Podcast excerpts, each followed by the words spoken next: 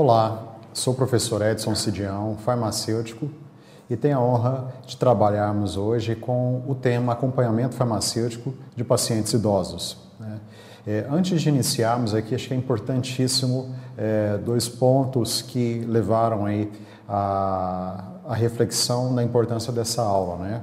O primeiro é o fato é, do que vem a ser o acompanhamento farmacêutico, a importância desse acompanhamento que nós chamamos também de atenção farmacêutica, e o segundo é o fato desse acompanhamento ser para pacientes idosos. Né? Então, dentro da, de algumas aulas anteriores que nós é, fizemos a gravação, né, nós colocamos lá a importância da prática da atenção farmacêutica para a sociedade. E vimos que o conceito de atenção farmacêutica é a interação né, entre farmacêutico e paciente, cujo objetivo principal dessa interação é promover ao paciente qualidade de vida. E então, quando nós consideramos que esse paciente é um paciente idoso, nós precisamos aí levar alguns pontos em consideração, porque o desafio ele é maior. Né? Então, esse é o objetivo hoje da, da nossa reflexão, que é, é apontar aí as particularidades do acompanhamento de um paciente idoso.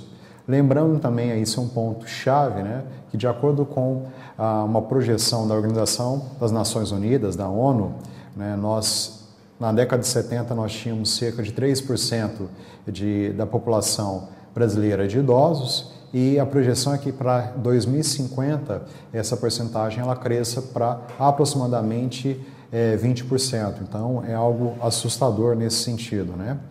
E considerando que pacientes idosos são pacientes chamados de polifarmacêuticos, né? Os desafios são muito grandes, né? Então, é, tentei colocar aqui na apresentação para vocês os pontos principais é, que consideram aí o desafio, né? Que colocam como desafio a prática da atenção farmacêutica nesses pacientes, né? O primeiro ponto importante é que, em decorrência de todas as alterações é, fisiológicas que o corpo passa no envelhecimento, é, as múltiplas doenças, né, a incidência de doenças nesses pacientes é muito maior quando comparado a outras fases da vida, né, principalmente considerando a fase adulta.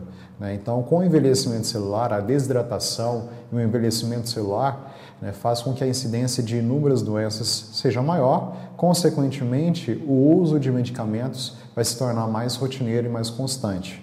Então, consequentemente, esse paciente que é considerado polifarmacêutico por esse uso é, de inúmeros medicamentos, ele vai ter maiores chances e maior incidência de apresentar qualquer problema relacionado à medicação, desde reações adversas a, a esses medicamentos, bem como as interações medicamentosas, já que esse uso concomitante de vários medicamentos faz com que essa incidência também seja maior. Então, esse é um ponto a se levar em consideração que já só por si justifica aí o acompanhamento farmacoterapêutico. Entretanto, outros pontos precisam ser levados em consideração. Né? A falta de adesão desses pacientes ao tratamento é um ponto fundamental, seja pela confusão é, que esses pacientes fazem com relação ao uso dos medicamentos, a destreza no momento de manipular e de administrar esses medicamentos, as, os, os problemas visuais que o levam a confundir um medicamento com o outro, isso é um fato que infelizmente aumenta muito, faz com que a adesão não seja adequada e a própria compreensão do que vem a ser o seu problema de saúde, o seu tratamento e, claro, a importância da adesão. Né? Então, dentro da minha prática, da minha experiência, né, eu já tive relatos de inúmeros pacientes já nessa fase de vida né, que, por exemplo, tinham uma grande dificuldade em aderir rotineiramente um tratamento porque preocupavam-se, por exemplo, se teriam ou não condições de arcar com o custo dessa medicação no mês seguinte. Não com medo desse, da falta de medicamento, né, o medicamento que precisava ter uma rotina diária, uma frequência diária, a posologia sua exige que seja diária, era tomada dia sim, dia não, uma tentativa de economizar e, consequentemente, garantir que o tratamento perdure por mais de um mês. Né? Então, é, infelizmente, é uma triste situação que é mais comum do que nós imaginamos. Né?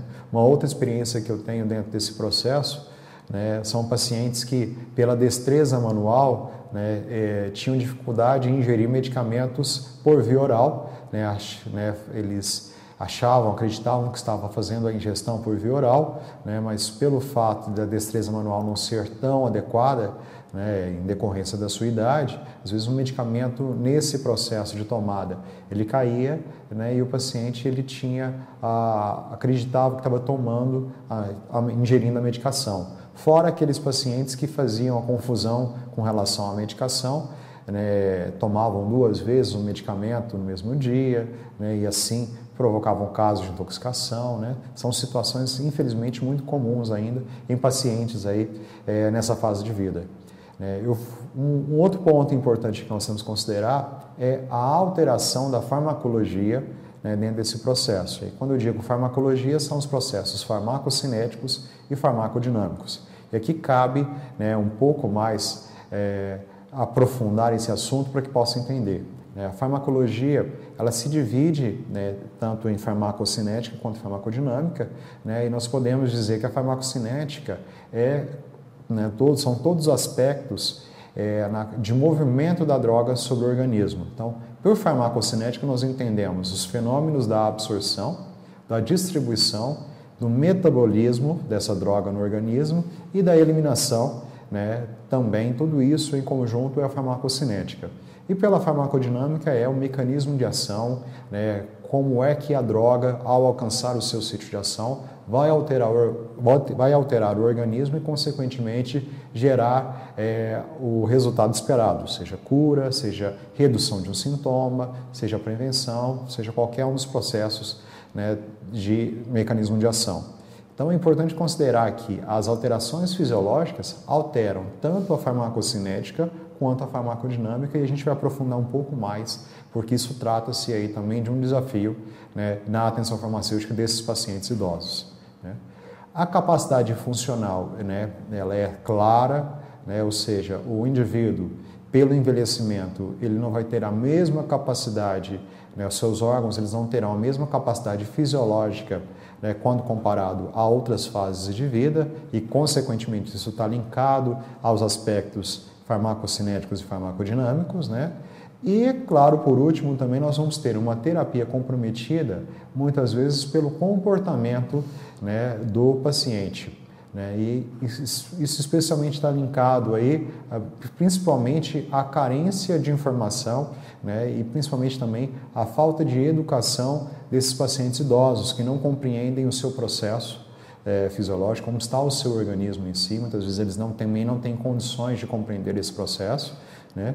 E aí fazem, consequentemente, o uso de medicações né, fora da posologia esperada, ou utilizam medicamentos que estão vencidos, né, ou fazem uso de medicamentos que são emprestados, né, muitas vezes seus pares, vizinhos, por terem sintomas parecidos com o que você com o que ele está tendo, né?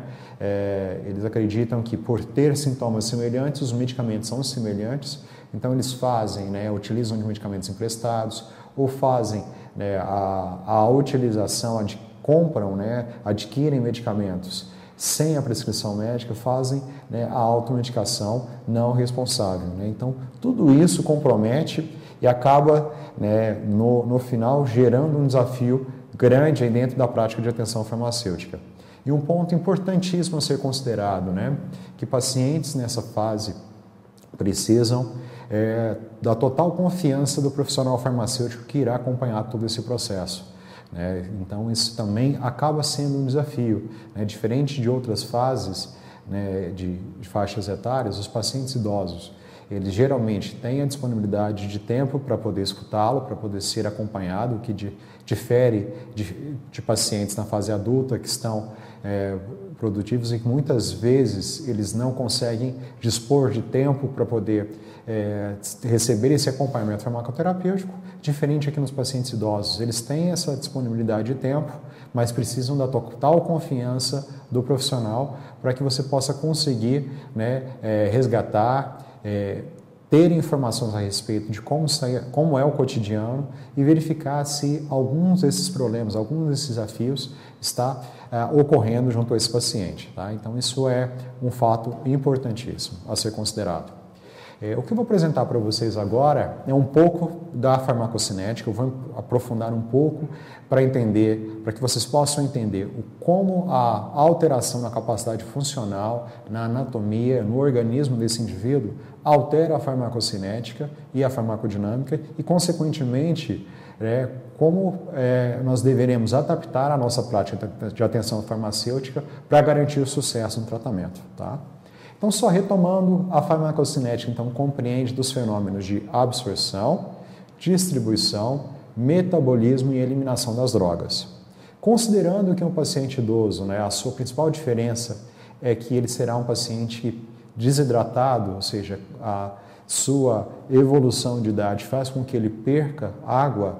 A água ela é fundamental em todos esses processos, então nós vamos ter perca, né, prejuízo na absorção dos medicamentos, na distribuição desse medicamento a partir do momento em que ele alcançou a corrente sanguínea, né? no metabolismo, é, que ocorre principalmente no fígado, certo? E, claro, na eliminação, a considerar que a eliminação, a principal eliminação das drogas que nós temos, ocorre pelo sistema né, é, urinário, ou seja, pelos rins. Né? Então, tudo isso depende da água e o fato de um indivíduo é, idoso estar desidratado, nós teremos impacto em todos esses processos. Né? Então vamos lá entender aqui as alterações no processo de absorção. Né? A absorção ela estará diminuída né, por dois fatores importantíssimos. Né? Nós temos uma alteração no quantitativo de água, consequentemente, você terá uma diminuição na produção da secreção salivar, né?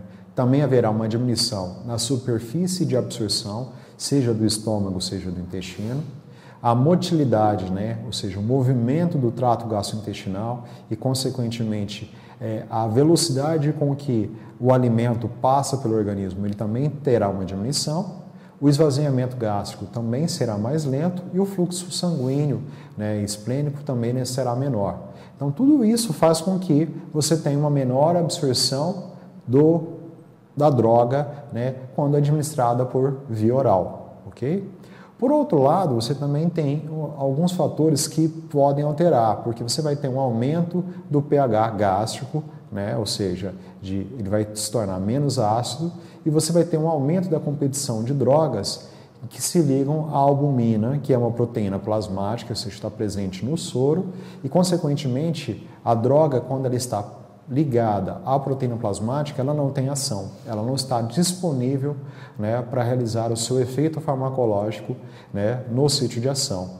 Então, nós temos problemas graves com relação a isso que vão alterar realmente a, a ação do medicamento no final. Você diminui a absorção e você aumenta a ligação é, de medicamentos às proteínas plasmáticas. Né? Então, é, teoricamente, para que você possa ter o mesmo efeito farmacológico em adultos, teríamos que fazer uma compensação dessa dosagem né, para que a absorção seja compensada. Mas esse é um fato que não pode ocorrer porque a se nós aumentarmos a absorção, nós vamos aumentar a disponibilidade da droga no organismo e aí a gente vai perceber daqui a pouquinho que o organismo de um indivíduo idoso ele terá dificuldade na eliminação dessa droga. Então o risco de intoxicação é muito maior. Né? Então temos que considerar aqui que a absorção estará diminuída, mas nós não poderemos compensar né, essa menor absorção né, aumentando a dosagem da droga pelo risco de intoxicação. Né? Quando nós consideramos a distribuição, que é o, o fato do fármaco, ao alcançar a corrente sanguínea, chegar até o seu sítio de ação, nós temos que considerar que o indivíduo ele estará desidratado naturalmente, isso é fisiológico, né? Consequentemente, o quantitativo de água, a massa né, é, de água no organismo, ela estará diminuída e essa massa ela pode dar lugar à massa de gordura. Então, isso é um fato importante a ser considerado. Né? Então, é, retomando, menor a água, e nós teremos também um aumento da massa de gordura que faz com que medicamentos que sejam apolares, né, ou seja, a maior parte dos medicamentos possuem essa característica química, eles vão se dissolver nessa gordura corporal e vão se manter armazenado nessa taxa de gordura. Né? E olha só que interessante esse dado, né? É, a taxa, a porcentagem de gordura corporal né, no homem da vida adulta para é, a vida no idoso aumenta em média de 18% quando é adulto para 33% de taxa de gordura. Consequentemente, na mulher, essa taxa, que é média de 36%, passa a ser de 45% nos idosos. Então, o aumento dessa, desse quantitativo de percentagem gordural vai, consequentemente, fazer com que a maior parte do medicamento que foi absorvido, e já temos uma redução na, na porcentagem, ele estará armazenado nesse tecido adiposo. Tá? Então, esse é um, um ponto a ser considerado. E um detalhe importante é que a maior parte do sangue desse volume que estará menor, que estará alterado, ele é preferencialmente desviado para o fígado, para os rins, para o cérebro, para o coração e para os músculos.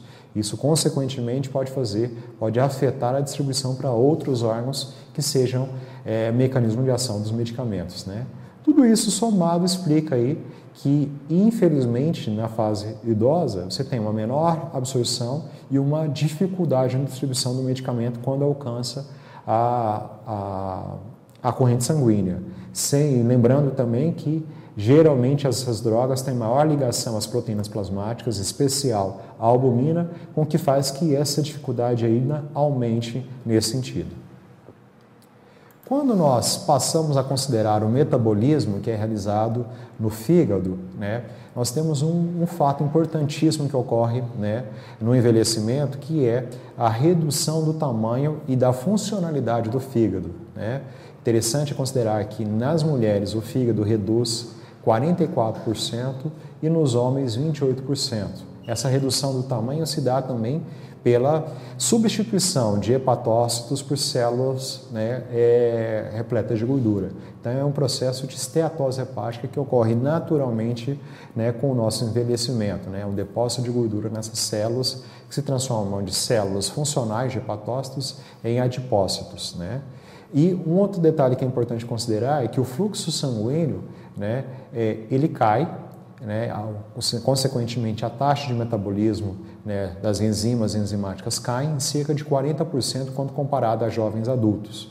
Né? Então, você tem, só repetindo, uma menor absorção, uma dificuldade na distribuição e um, um, um metabolismo né, muito menor do que o adequado né, na vida adulta, quando comparado à vida adulta, né, o que dificulta bastante aí planejarmos a posologia para o paciente idoso. E por último, na é, eliminação, importante considerar que o rim ele também diminui de tamanho, diminui a sua capacidade de, funcional de eliminar metabólitos, né? e consequentemente o indivíduo terá dificuldades em eliminar essa droga no organismo. E aí, consequentemente, você tem um efeito tóxico pelo acúmulo dessa droga no organismo. Né? Então, são fatores importantes. Você mantém os níveis séricos, os níveis da droga no organismo, elevados, o que pode levar então à intoxicação. Né? Ultrapassa-se o máximo tolerado pelo organismo e, consequentemente, você já tem os efeitos tóxicos surgindo aí por essa droga, mesmo que seja tomada dentro da janela terapêutica, dentro daquela posologia que é considerada normal para indivíduos adultos. Né? É importante considerar que todos os medicamentos, quando eles são desenvolvidos né, dentro das suas fases clínicas, né? O estudo clínico envolve pacientes né, adultos. Você não tem essa aplicação da, de testes clínicos nem na infância, nem para indivíduos na, na, fase da infância, nem para idosos. Né? Então a gente só realmente projeta os resultados para indivíduos idosos, sem levar em consideração essas alterações farmacocinéticas, o que é muito perigoso. Tá? Ok? E né, colocando aí, considerando todos esses fatores, né, é fundamental, então, que nós tenhamos um cuidado, né, tanto na prescrição quanto no acompanhamento farmacoterapêutico de pacientes nessa faixa etária. Né? E aqui eu coloquei é, alguns pontos chaves que vão balizar aí a nossa nosso acompanhamento farmacoterapêutico. Primeiro, é necessário avaliar se realmente o paciente idoso necessita de farmacoterapia, de medicamentos, ou se não há outros é, processos né, é, terapêuticos que podem substituir o uso é, dos medicamentos. ainda mais considerando todos os aspectos farmacocinéticos e considerando que esse paciente provavelmente ele já faz uso de outros medicamentos para outras patologias que ele já, vai, que ele já vem acompanhando aí há um bom tempo. Traçar, né, o segundo ponto fundamental, é traçar um histórico cuidadoso sobre os hábitos e uso de medicamentos, verificando aí né, todas as medicações que ele utiliza, né, com que frequência, para que utilizam, quem prescreveu. Né? É importante considerar que o paciente precisa ter, não só o paciente, mas todos os seus responsáveis precisam ter o conhecimento né, do, do seu processo saúde e doença, por que eles estão fazendo uso daquele medicamento, quais são os potenciais riscos de reações adversas, de interações medicamentosas, né, para que ele possa ter esse cuidado em si. É importante considerar que alguns medicamentos apresentam interações não somente com outros medicamentos, mas também com alimentos. Né? E o paciente ele precisa estar ciente desse processo para que não ocorra essa interação medicamentosa nesse sentido. Tá? É importante conhecer a farmacologia da droga prescrita e quando a gente diz farmacologia, é farmacocinética e farmacodinâmica, precisa conhecer o movimento da droga pelo organismo, onde ele será absorvido, o, como vai, é, qual é o melhor horário para ser utilizado, se é antes ou depois de uma refeição, com que bebida, por exemplo, se for uma ingestão oral, se pode ser utilizado né, somente com água, com leite, né, com outra bebida específica, para que não haja risco de interação, né, isso é fundamental. Quais são as prováveis reações adversas dessa medicação, né, para que tudo isso seja monitorado e para que o paciente não possa vir a ter um insucesso no tratamento nem uma, uma desistência do tratamento em decorrência desses fatores. Tá? É necessário verificar a possibilidade de administrar a menor dose efetiva possível, lembrando que eh, nós teremos dificuldade no metabolismo e na eliminação, então esse é um ponto importante. É necessário monitoramento dos níveis plasmáticos, ou seja, qual é o quantitativo de droga que está presente no organismo e se esse nível de droga não alcançou o mínimo né, o máximo tolerado pelo organismo, o mínimo efetivo e o máximo tolerado, então ele tem que estar entre a janela terapêutica, que é feito entre o mínimo efetivo e o máximo tolerado, e consequentemente estar na forma segura. Né? Lembrando que o máximo tolerado para pacientes idosos ele é, é muito abaixo do que é em um indivíduo adulto. Né? É necessário simplificar ao máximo possível os regimes terapêuticos e encorajar a adesão, simplificar para que ele não misture as drogas, né, para que ele não se confunda dentro desse processo. Né? Isso é importante, não só a ele, mas também o paciente, mas também os acompanhantes, isso é fundamental. É importante considerar que quanto mais simples os regimes, maior é a chance de vir a ter o sucesso de adesão, e isso é muito mais complexo do que se imagina.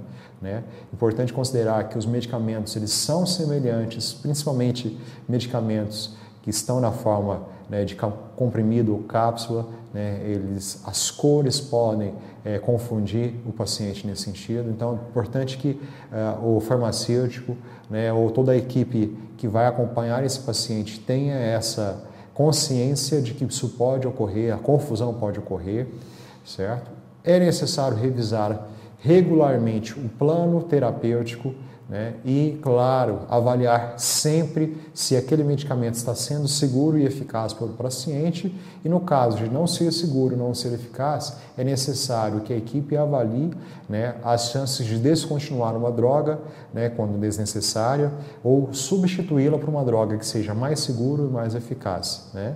E lembrar sempre ao paciente e à sua família que os medicamentos eles podem ser é, podem causar danos à saúde, eles podem ser perigosos, né? As reações adversas, os efeitos colaterais, a intoxicação, né, pode ser realmente muito prejudicial e pode vir aí a causar danos à saúde, né?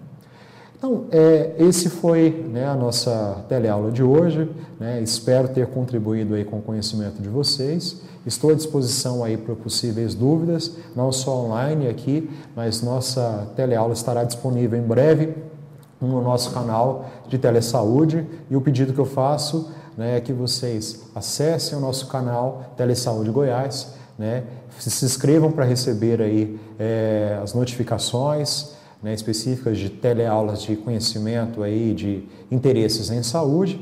E eu deixo também, né, que está no início da apresentação, meu e-mail é cidião.gmail.com, né, disponível aí para poder tirar dúvidas específicas né, de qualquer assunto ligado à farmácia, né, bem como o nosso sistema de telesaúde estará está sempre à disposição de vocês. Né, nós temos uma equipe dentro de um projeto de extensão à disposição para poderem tirar dúvidas de vocês e espero ter contribuído aí com o crescimento de todos. Tá? É, para finalizar, eu agradeço não só a equipe de telesaúde, mas agradeço a instituição que estou ligado, a Faculdade Estadual de Goiás, que permitiu que nós estivéssemos aqui através de um, um fomento de um projeto de extensão, né, e cujo objetivo é a formação continuada dentro da área da farmácia. Tá? Mais uma vez, agradeço a todos e espero estar com vocês em uma próxima oportunidade. Né? Até logo, um grande abraço a todos.